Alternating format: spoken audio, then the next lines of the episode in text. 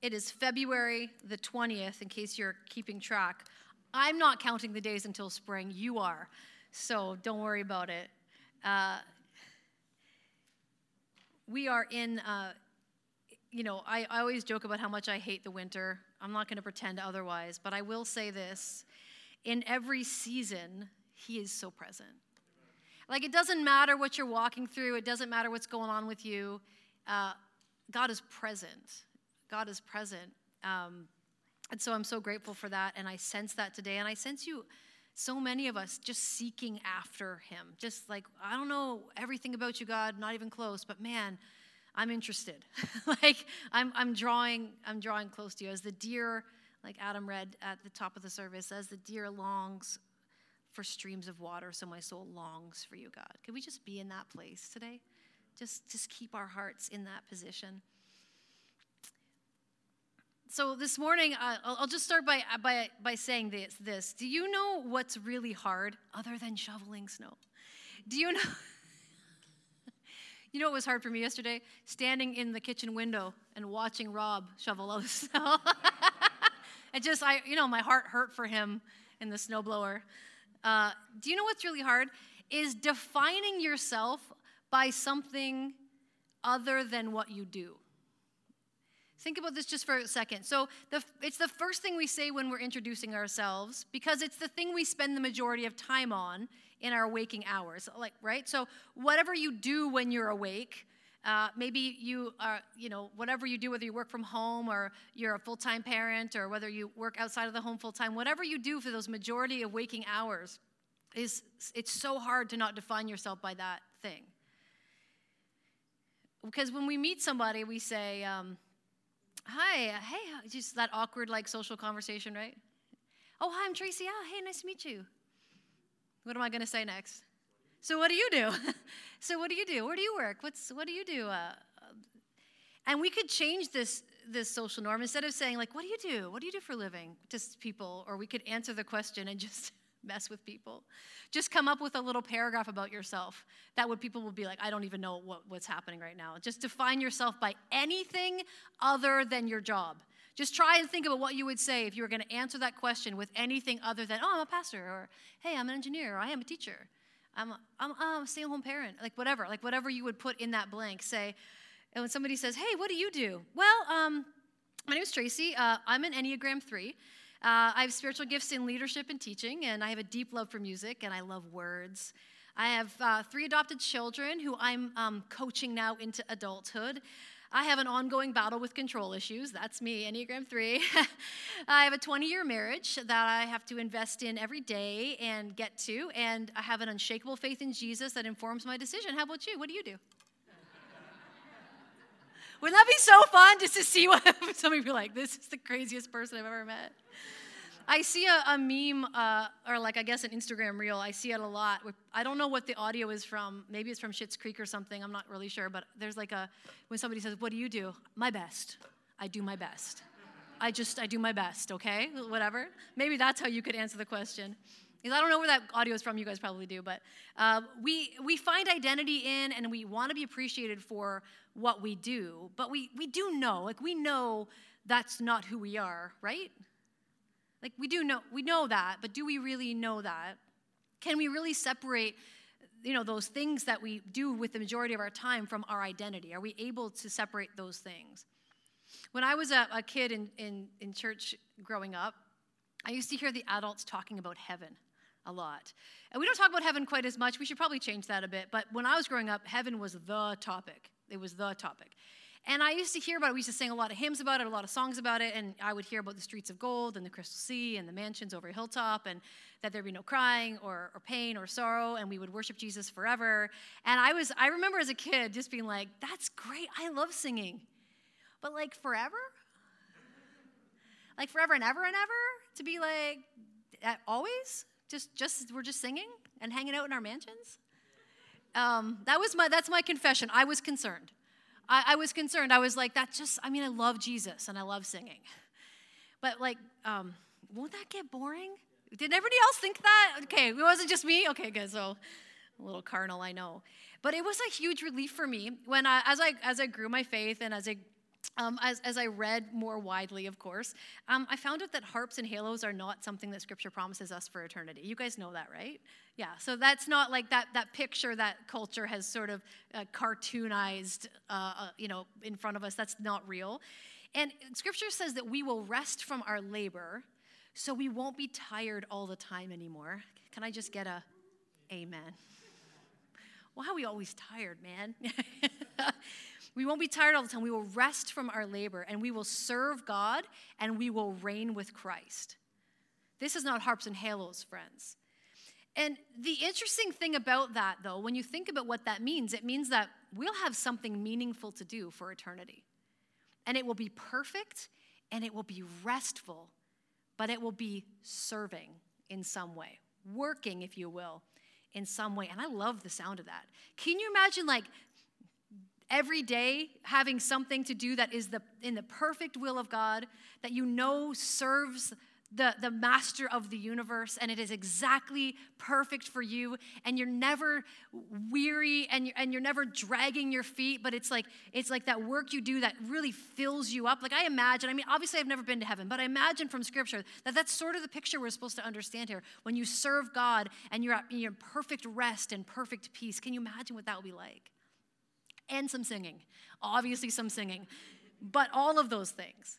Because uh, the truth is this idleness is not something that we're built for, right? We don't do idle very well, and rightly so. The problem, of course, is that we swing that pendulum so far to chronic busyness. So we don't, we know, like we don't do idle. So instead, we just never stop. Do stop. We never just stop. We just never stop. We can't stop. We don't know how to stop. That's the problem with that. But but also um, idleness is not what we're supposed to be but also finding our identity in what we do is also not how we're supposed to be. Like that's not how we're created. So both of those things are not the balance we're looking for. But the life of the disciple of jesus uh, which we were talking about all month has a, a similar tension to this this idea. And scripture says that our salvation is not earned by what we do or the things that we don't do but there also isn't a category for people who believe in Jesus and do nothing. And those two things are true at the same time. And I know this is a tricky balance, and then we're just going to explore it a bit this morning. And so in this in this series, um, this profile of a disciple of Jesus that we're looking at, we first talked about the heart, that base foundational layer that can never be pulled out. It is that uh, the heart of repentance, that posture of repentance and humility before God that we remain in and then build from. The second thing being our, our spiritual disciplines, the habit of a disciple of Christ, and, and all of the things that we can actually practically do that draw us consistently and habitually into the presence of God. And this morning we're going to talk about what is the work of a disciple of Christ. What is this work? That we can do here on earth that we're called to. So, what is this faith in action? So, let's look to the scriptures together. Uh, first, in Ephesians chapter 2, let's start there. Um, you can grab this in the YouVersion app, or you can um, see it on the screen, or you can grab a Bible from the seat rack in front of you there. So, we're going to read first from Ephesians chapter 2, verses 8 to 10. This is a great one. If you're looking, if you're looking to earn the uh, un, uh, highlighted verses badge in the YouVersion app. This is a good one. This is a good little passage to highlight. You can earn some points toward. Do you know you get badges? Some people, that's not motivating for some people, but for those who is, it is. You know what I mean? Okay. So uh, Ephesians 2 8 to 10, let's read together. Paul writes to the church in Ephesus For it is by grace you have been saved through faith. This is not from yourselves, it is a gift from God not by works, so that no one can boast, okay? We just established that fact. For we are God's handiwork, created in Christ Jesus to do good works, which God prepared in advance for us to do. So we talked about this scripture not too long ago. Uh, so I want to remind you some of the key points here before we move on. That word handiwork, we are God's handiwork, also workmanship uh, is sometimes it's translated as is is really means like you're God's masterpiece, like you're His His work of art. That's kind of the idea there. Uh, you are you friend are the result of artistic craftsmanship by God. That's that's the meaning of what of that word. Okay, and when it says that you were created in Christ Jesus, it has the it has the feeling of being recreated in Christ Jesus. Because you were created, that's why you are here.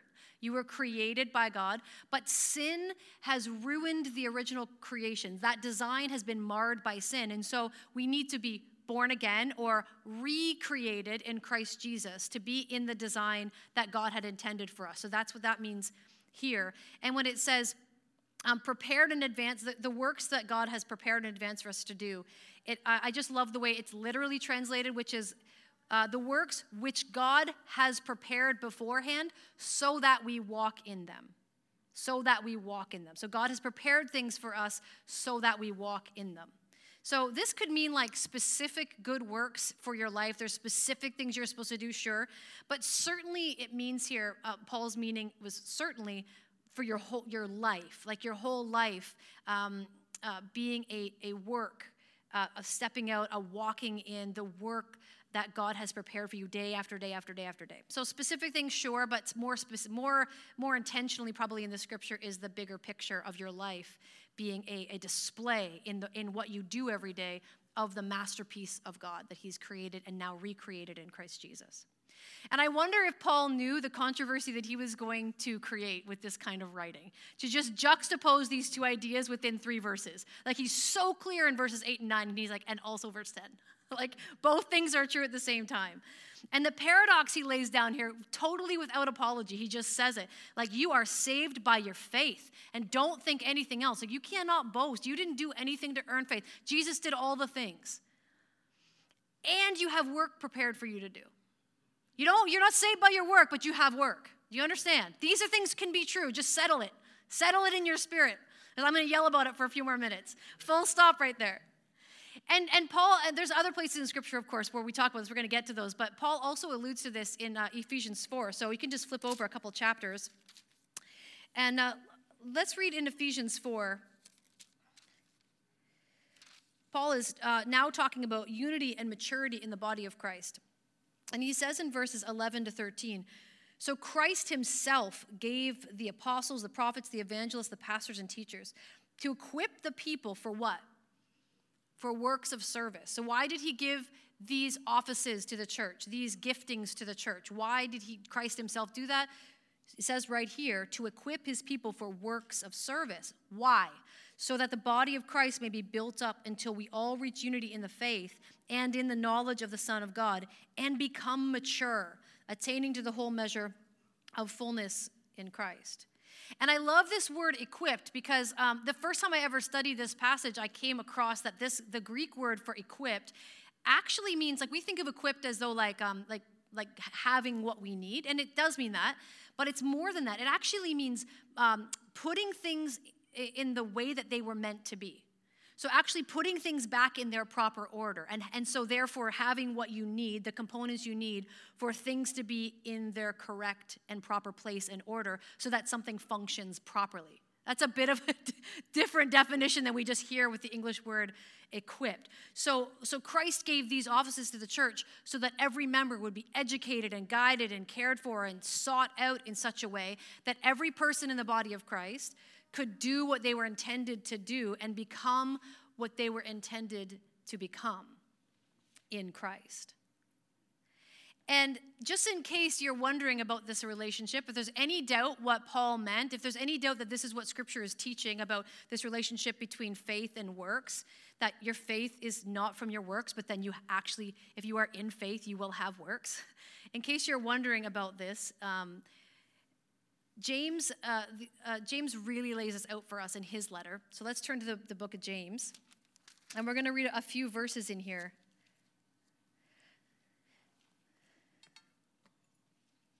James got himself into a lot of trouble saying this. But it's essentially exactly what, what Paul was saying in, in, in Ephesians chapter 2 and even in Ephesians 4. People struggle with the controversy, but we'll talk about it. But you'll, you'll hear this same these same truths set up right beside each other again. James uh, chapter 2, verses 14 to 25. What is it, my brothers and sisters? What good is it, my brothers and sisters? If someone claims to have faith but has no deeds, can such faith save them? Suppose a brother or a sister is without clothes and daily food. If one of you says to them, Go in peace and keep warm and well fed, but does nothing about their physical needs, what good is it? In the same way, faith by itself, if it is not accompanied by action, is dead. But someone will say, You have faith, I have deeds. Show me your faith without deeds, and I will show you my faith by my deeds. You believe in that there is one God? Good. Even the demons believe that and shudder. You foolish person. James is not like he doesn't fool around. If you haven't read the book of James, like just this is just how he rolls. Do you want evidence that faith without deeds is useless? Was not our father Abraham considered righteous for what he did when he offered his son Isaac on the altar? You see that his faith and his actions were working together, and his faith was made complete by what he did. And the scripture was fulfilled that says, Abraham believed, and it was credited to him as righteousness, and he was called God's friend. You see that a person is considered righteous by what they do and not by faith alone. This is where he got into trouble a little bit, right, with that statement. In the same way, was not even Rahab the prostitute considered righteous for what she did when she gave lodging to the spies and sent them off in a different direction? As the body without the spirit is dead, so faith without deeds is dead. So, to be clear, if this is the first time you're reading this passage, and maybe you've already wrestled through this, but you can see why there would be controversy. But didn't we just say that we're saved by faith alone? But then you're saying, like, if I don't have works in my life, then I don't have faith at all. I don't understand. And you just say the opposite thing of that. And just to be really clear, when James is saying here, someone who claims to have faith or somebody who says that they have faith, he's talking about somebody who doesn't have genuine faith. He's talking about people who, who, who call something faith that really isn't faith. They're saying, oh, yeah, but I believe all the same things you believe. It just looks different in my life. And he's saying, that's not even a thing. It's not a thing to say you believe in Jesus, but not have anything in your life showing fruit of that. That's not a thing. If your faith was real, it would be lived out. And so that's how it's not that you're really actually saved by your works, but the, the point is we know that you have saving faith in your life by what we see in your life. He says, like I said, there's earlier, there's no category for Christians who believe and do nothing about it. And in fact, I might even say, you might say you believe, but if you really believed in who Jesus said that he was and, and trusted him with your life, it would most naturally start to transform everything about you. So there must be thought and action, there must be prayer and effort, there must be faith and deeds. These things have to go hand in hand. Uh, and somewhat ironically, uh, no one has captured the basic message of James 2:14 maybe more forcefully than Martin Luther, which is ironic because if you know what Martin Luther taught, uh, Martin Luther was the, the great reformer. And he was the one who got the scripture in his hands, and, and what he was being taught in the church at the time uh, was, was that, you know, yeah, you, you believe in Jesus, but then you have to do all these things and literally pay all of these fees, and you have to go through the priests, and you have to do all of these works, and all of these things will add up to your salvation. And he started reading the scriptures and said, well, that's not what it says. That's not what it says. So he's the great reformer, but listen to what he said. And he, he, he did a commentary to, in Romans and in his preface to it. Here's what he said along in this topic. Oh, it is a living, busy, active, mighty thing, this faith. It is impossible for it to not be doing good things incessantly. It does not ask whether good works are to be done, but before the question is asked, it has already done this and is constantly doing them. Whoever does not do such works, however, is an unbeliever. He gropes and looks around for faith and good works, but knows neither what faith is nor what good works are. Yet he talks and talks with many words about faith and good works. Hundreds of years old, this quote still ringing true. Okay, so if you get that, and if you're tracking with me, we get that faith is not just a philosophical agreement with a concept. Faith is in Jesus means that there will be obvious change in our behavior that comes from that belief. So then the question might be if you're okay to receive that word and to understand what we're talking about, then you might ask what is it then? What is this work that we're called to do? So if it's not work that's going to save me because Jesus saves me, but there's also work that I know that there's been prepared in advance for me to do, and that um, there are things that God, in His, His master design of my life and, and my giftings and, and the way He's knit me together, there are things that I'm supposed to do. What are those things? What is the work of the disciple? So, works in a, in a general sense simply means obedience to God. So, when you hear that word work, it can mean so many different specific things that let me just say it to you that it means obedience to what God is asking you to do. So, that's why we said, in a general sense, there's obedience to God. There are things that He's said yes to, there are things that He has said no to, there are things He's asking you to do. And so, the work, so that's the general sense. Disciple is to be in obedience to His word, first of all. So, that's the general sense of it.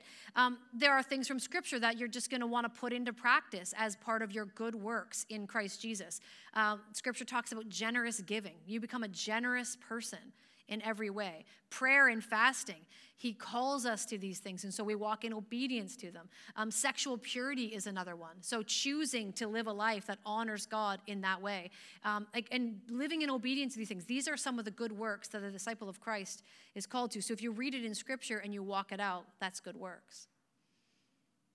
It also, good works can be something that you are directed to do by the Spirit and you obey when you hear the Spirit calling you. You, you. you learn to listen to what the Spirit would say and then say yes and do it. So that can be a lot of different things as well. Maybe it's responding to a need. Maybe you see a need around you and you like, I, I could, I could meet that need. Maybe it's a financial need. Maybe it's um, helping somebody in a time of crisis. Maybe it's just walking alongside them um, in a specific season of their life, whatever it is. Maybe it's, um, maybe it's stepping out in faith in a new job or a new ministry in some way. And you, you hear the Lord saying, do this next thing, whether it's like easy or not easy, you know, do it. Maybe it's removing something or some relationship or stepping aside from something that you know is, is not good for you, and you need to walk in obedience to that. Maybe it's the, the Holy Spirit is asking you to step out in a spiritual gift. We talk about that. Uh, we've talked about that many times, but specifically talking about like Romans 12 and 1 Corinthians 12 and the, the gifts that the Holy Spirit has for the church. And He's calling you to step out in a word of prophecy or a word of wisdom, or you have the gift of faith or healing, and, and you need to step out in obedience and, and pray for that person, or you need to step out and, and share that word that you've been given, or whatever it is. Like those are also some of the good works. It's listening to the Spirit and walking in obedience. These good works can also be something specific that's just for you in your life. Uh, like we get a little obsessed with with being called. Like, are you called to the ministry? Guess what? Everybody is. Some of you, like me, I, I get to do it um, as a full time vocation, but all of us are called to the ministry. Um, so we get a little bit obsessed about what's my calling. I don't know if my calling is got for my calling. I have three um, older teen, young adult kids. This is like the conversation. Like, what are you gonna do with your life? You're gonna go. Don't even worry about it, but Ruthie got into her first choice school yesterday. Yay! Love you, Ruthie she's in Ethiopia. She's not even here. And she's like, we're just getting midnight text messages. And we're like, yeah, I'm so excited. So like, that is a big, like I know. So if you're in that stage of life, or you, maybe you remember that stage of life, or maybe you're mid-career going, I think I need to go back to that stage of life and I want to go back and try it again, right? But you feel so much pressure to make the right choice, like the perfect choice in your life. Like, what am I going to do? And should I take this job or should I take this program or shouldn't I? And what do I say yes to? What do I say no to? Like, all of those things. We get so obsessed with that. And I understand why. It is a lot of pressure. And for our kids, pray for our kids. We have, um, we have some uh, older teen young adults in our church who are making big decisions right now. So if you see them or you know them, just pray for them. Pray that they would hear the voice of the Spirit. Just pray for them because you remember, first of all, just out of sympathy, because you might remember that time in your life.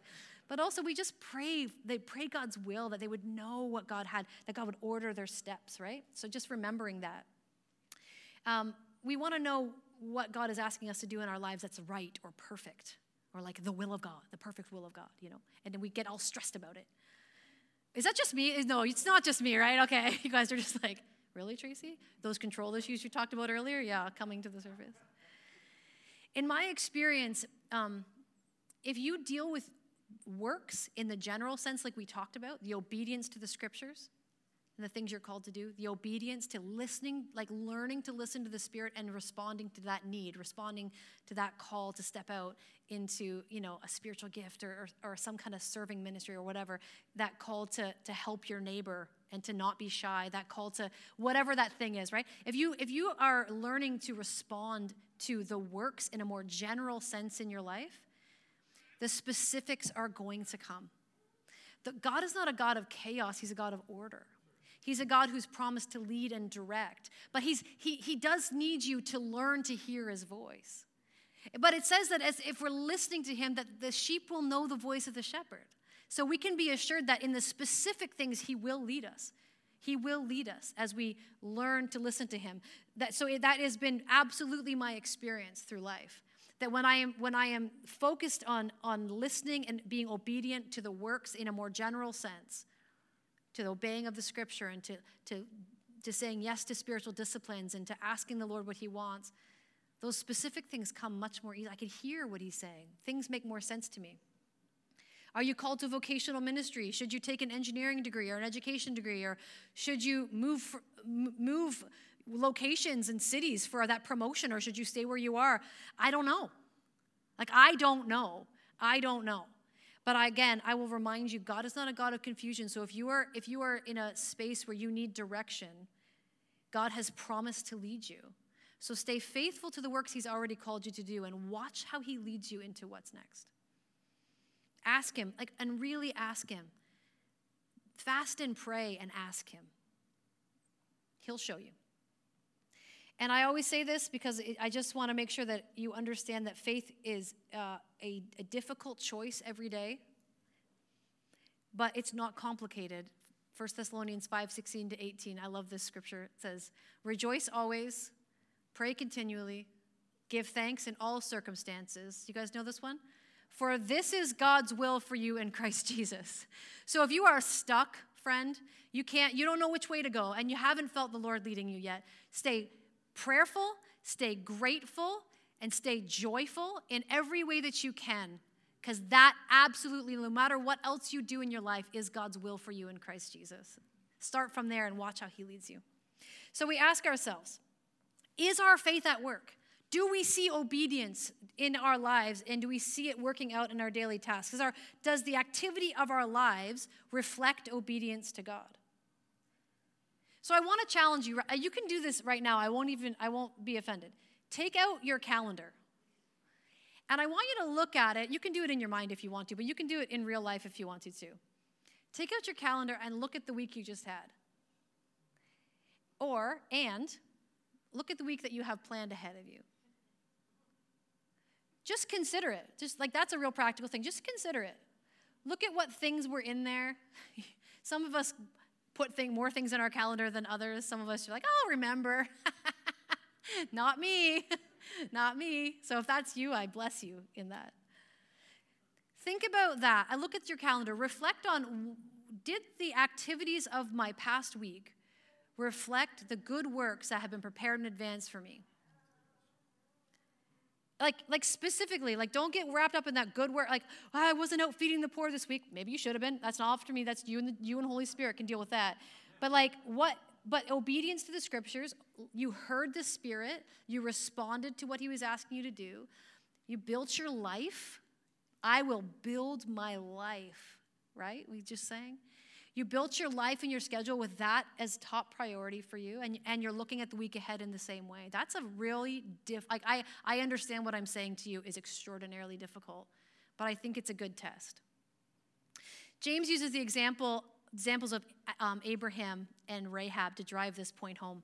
He says um, they had faith in God that caused them to make very significant decisions in their everyday lives. Abraham chose to sacrifice Isaac in obedience to God.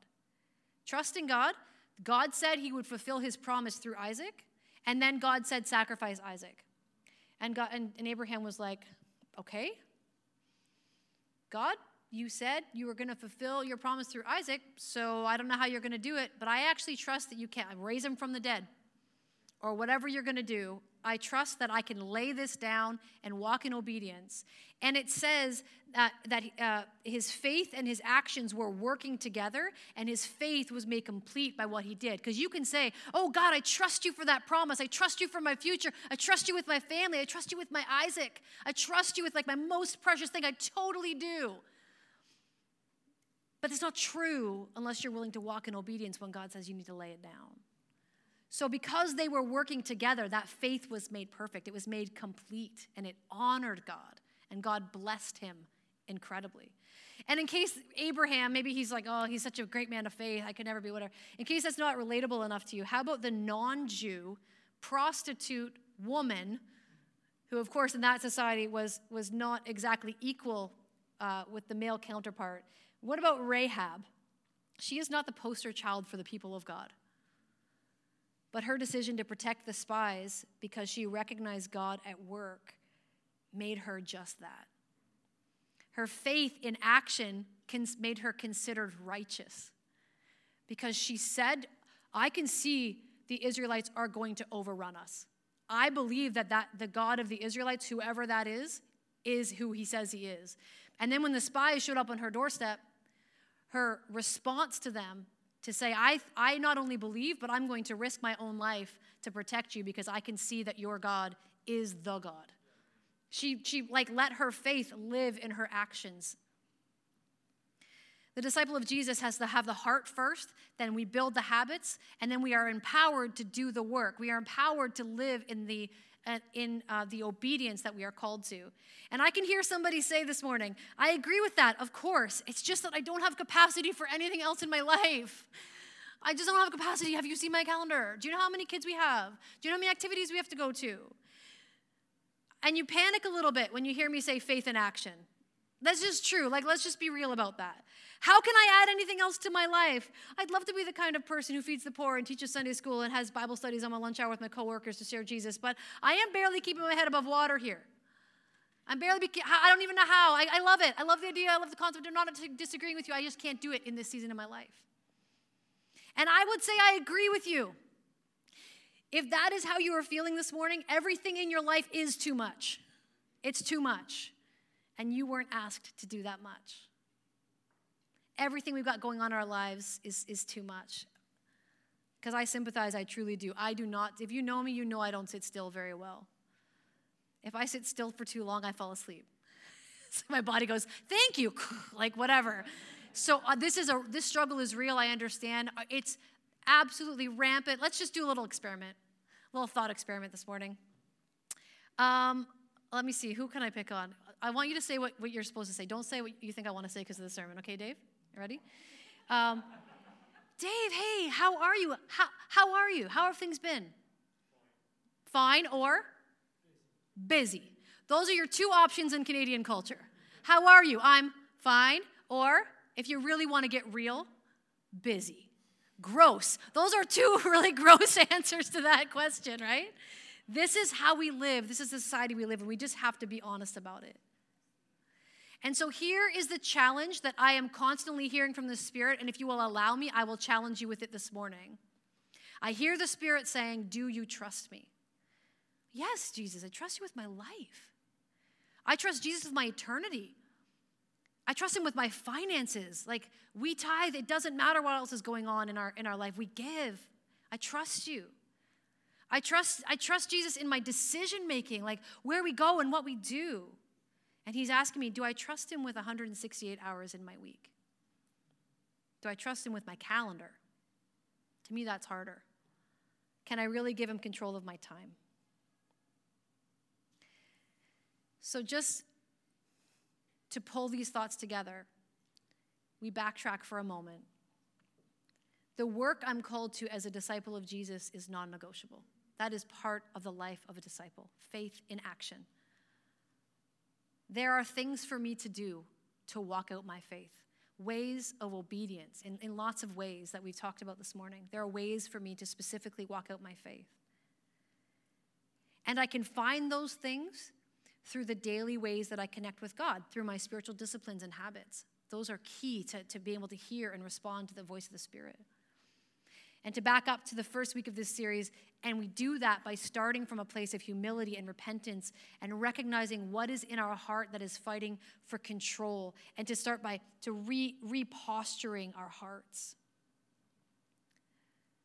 And for many of us, we've made an idol of our time we would almost be willing to give up anything else except our time.